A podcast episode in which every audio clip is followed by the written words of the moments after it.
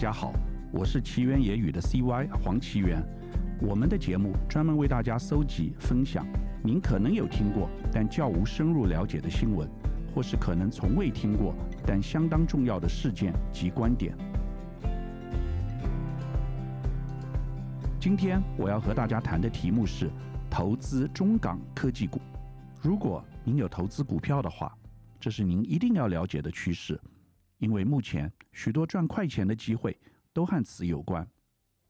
科技行业并非只有半导体和台积电，还有很多 AI 和互联网公司。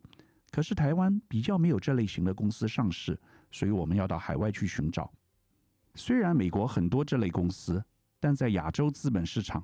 特别是中国 A 股和港股，未来有可能成为新的互联网概念股大本营。二十年前，亚洲最好的科技股票通通在台湾。中国大陆 A 股和香港资本市场是科技沙漠。中国大陆 A 股都是传统国营企业，如中国石油；香港则是以金融股和房地产公司为主，但完全没有新兴科技股票会选择在 A 股或港股挂牌。因为那时那里的投资人不太懂高科技。二十年前，任何一个台湾散户股民对科技的认识，可能都比大陆或香港的投资者要来得更强。手机和笔记本电脑内每一个零组件，几乎都是台湾厂商所制造的。虽然生产地点通常在大陆，但上市地点一定是台湾。只有台湾股民才懂电子股。外资基金经理也都到台湾来寻宝，但最近几年情况开始改变。中国大陆 A 股和香港资本市场出现很多新兴科技公司，不仅有大型互联网平台如阿里巴巴，也有半导体企业如中芯国际，还有许多您连名字都不曾听过的生物医药公司。有些公司目前连营收都没有，完全挂零，却动辄募集好几亿资金。为什么会这样？主要有几个原因。第一是上海成立科创板，由于中美贸易大战，川普在科技和金融上抵制中国，习近平干脆一不做二不休，于二零一九年在上海成立科创板，鼓励新兴科技企业上市，号称中国的纳斯达克。科创板英文叫做 Star，代表科技新贵的意思。从二零一九年七月二十二号开市至今。已有两百四十五家企业上市。中国大陆有两个证券市场，上海及深圳。上海主要以大型股为主，深圳则多半是中小型企业。由于中国过去没有大型科技公司，所以上海交易所的上市公司多半是传统产业。深圳交易所还有一些科技公司，但技术层次并不高。共有两个板块，有些。在以中小企业为主的中小板挂牌，有些则在以新创型企业为主的创业板上市，成为过去中国科技股的大本营。但上海科创板成立后，改变了这个情况。由于这是习近平亲自下令发展的科技贸易平台，为了和老美竞争，因此许多中国新兴科技公司都选择改在这里上市。上海。一下子变成中国高科技公司汇集的重镇。大陆股民都知道，科创板代表了科技品质的保证。您可能不相信，但大陆现在科技股当道。二零二零年，总共有一百六十四家科技公司上市，较前一年增加了六成，总融资金额高达三千五百亿人民币，换算成台币上兆，数量非常惊人。去年科创板。上市募集资金最多的公司，就是台湾人所熟知的中芯国际。作为大陆晶圆代工的龙头，中芯国际总共募集了五百亿人民币，创下 A 股 IPO 有史以来第二高纪录。中芯国际营运长和副董事长虽然都来自台积电，但他的技术和台积电至少差了十年。可是，在中国大陆政府全力砸大钱发展半导体产业的企图心下，去年获得大陆股民的疯狂抢进。但在上市后不久，川普就开始制裁中芯国际。只能说中芯国际真的很幸运，在对的时间点募到了很多钱。但该公司的股东就很倒霉。科创板有许多创新，最近的创新叫做 CDR 中国存托凭证。如果您有投资股票的话，应该了解 TDR 台湾存托凭证，也就是那些已经在海外上市的公司，在台湾以凭证形式第二上市，让台湾人可以很方便的在本地以新台币买到国外上市公司的股票。但现在 A 股也开始有 CDR 中国存托凭证，让中国股民以人民币购买海外上市的外国企业的股票。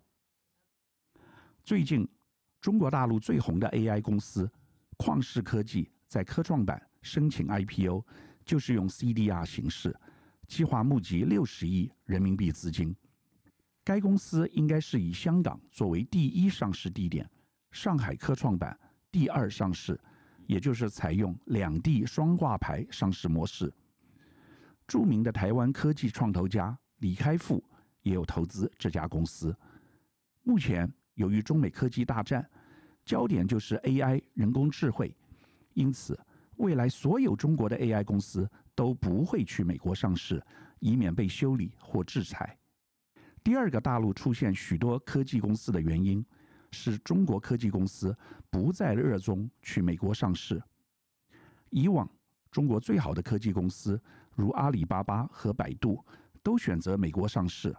因为美国是全世界科技的中心，而且投资人了解科技和商业模式，因此企业享有很高的本益比，也就是股价相对于每股净利的倍数。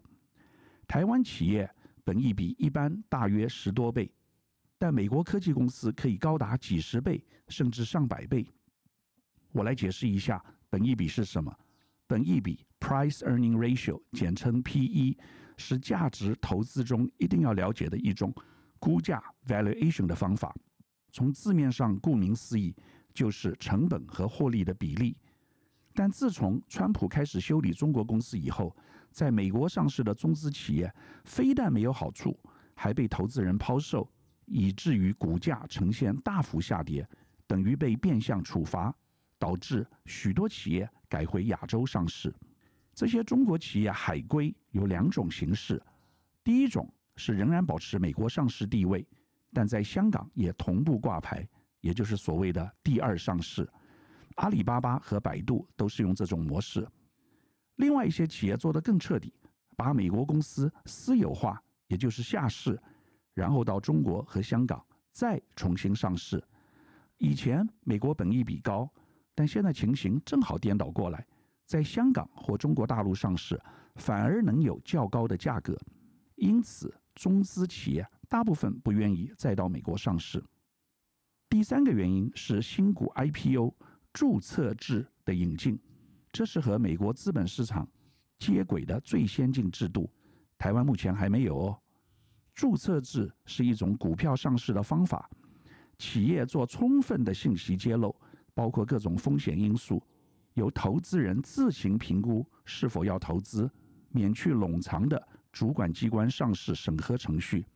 只要信息揭露充分，企业上市就可以自动生效，程序非常简单。自从去年大陆主管机关开放这种方式后，许多公司都选择以注册制上市。但聪明的您可能会问：万一企业有作假怎么办呢？最近有不少台湾 KY 公司，也就是那些注册地在海外但在台湾上市的公司，出现了财务危机和造假等等问题。假如连这些经过审查的公司都会出现问题，那么那些完全靠自我信息揭露的公司，岂不是风险更大呢？大陆主管机关的解决之道是采取随机抽查。挑选一些即将自动生效的公司来检查他们的财务情况。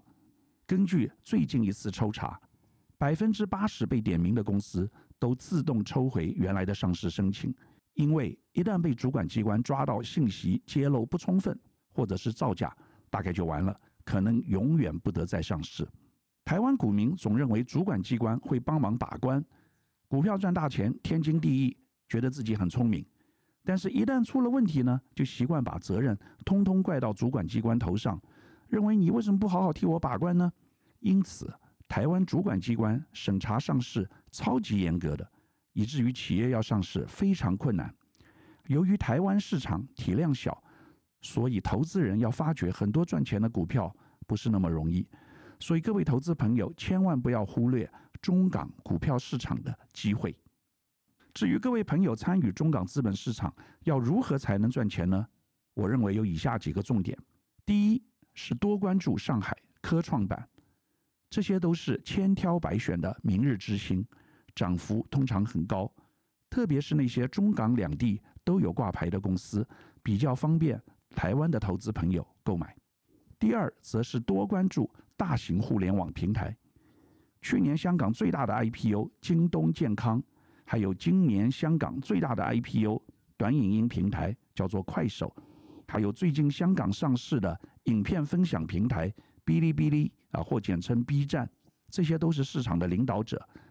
台湾的科技公司啊，都是硬体制造类型，没有大型互联网平台，所以各位投资朋友一定要到中港股市挖宝。以快手这家公司为例，第一天股价就上涨了百分之一百六十。至于哔哩哔哩，股价不到一个月已经上涨百分之六百三十。这种惊人的涨幅，只有大型互联网平台才能够享有，一般传统企业根本就比不上。第三呢，则是短打，赚了就跑。台湾人对于中国大陆毕竟不大熟悉，有很多风险。假如连阿里巴巴这种巨头都会被习近平修理，那么台湾投资人还是不要抱持什么长期投资的心态比较安全。我们来看快手，它现在的涨幅已经从百分之一百六十跌到百分之三十，代表投资人都已纷纷下车。这说明了什么？说明市场上抢短的投资人很多，特别是香港的散户，赚够了钱就获利了结，根本没有长期投资的概念。所以台湾投资朋友不要太贪心。啊，我建议宁可少赚一点，但不要被套牢。第四，则是不要被财务报表所迷惑。请各位投资朋友注意看两个数字，第一个是成长率，第二个是市场地位。我们以刚刚在香港上市的哔哩哔哩为例，二零一八、一九、二零二零，分别亏了六亿元、十三亿，还有三十亿元港币，但是它每个月活跃用户就有两亿人。啊，跟去年比较增加了百分之五十五。台湾的投资朋友一看公司亏那么多钱，哇，三十亿港币，转头就走啊，连考虑都不会。但是烧钱抢占市场是新经济企业的游戏规则，台湾的投资朋友一定要转换脑袋，才能够抓住新经济企业赚钱之道。未来如果各位朋友想要找标股，一定要看得懂中港资本市场。在以后的节目中，我会为大家再慢慢的介绍。以上是本周我为您分享的趋势，感谢您收听奇缘野语。如果喜欢我的分享，希望大家都能订阅下载，以后直接收听我们的节目。另外，如果您想要留言与我分享您的心得，或是想要听什么特别的新闻分析，欢迎到我们的脸书智门 Smart Gate 留言，或者是私讯给我哦。欢迎大家推荐给您的亲朋好友，邀请大家一起收听。那我们下一集再见喽，拜拜。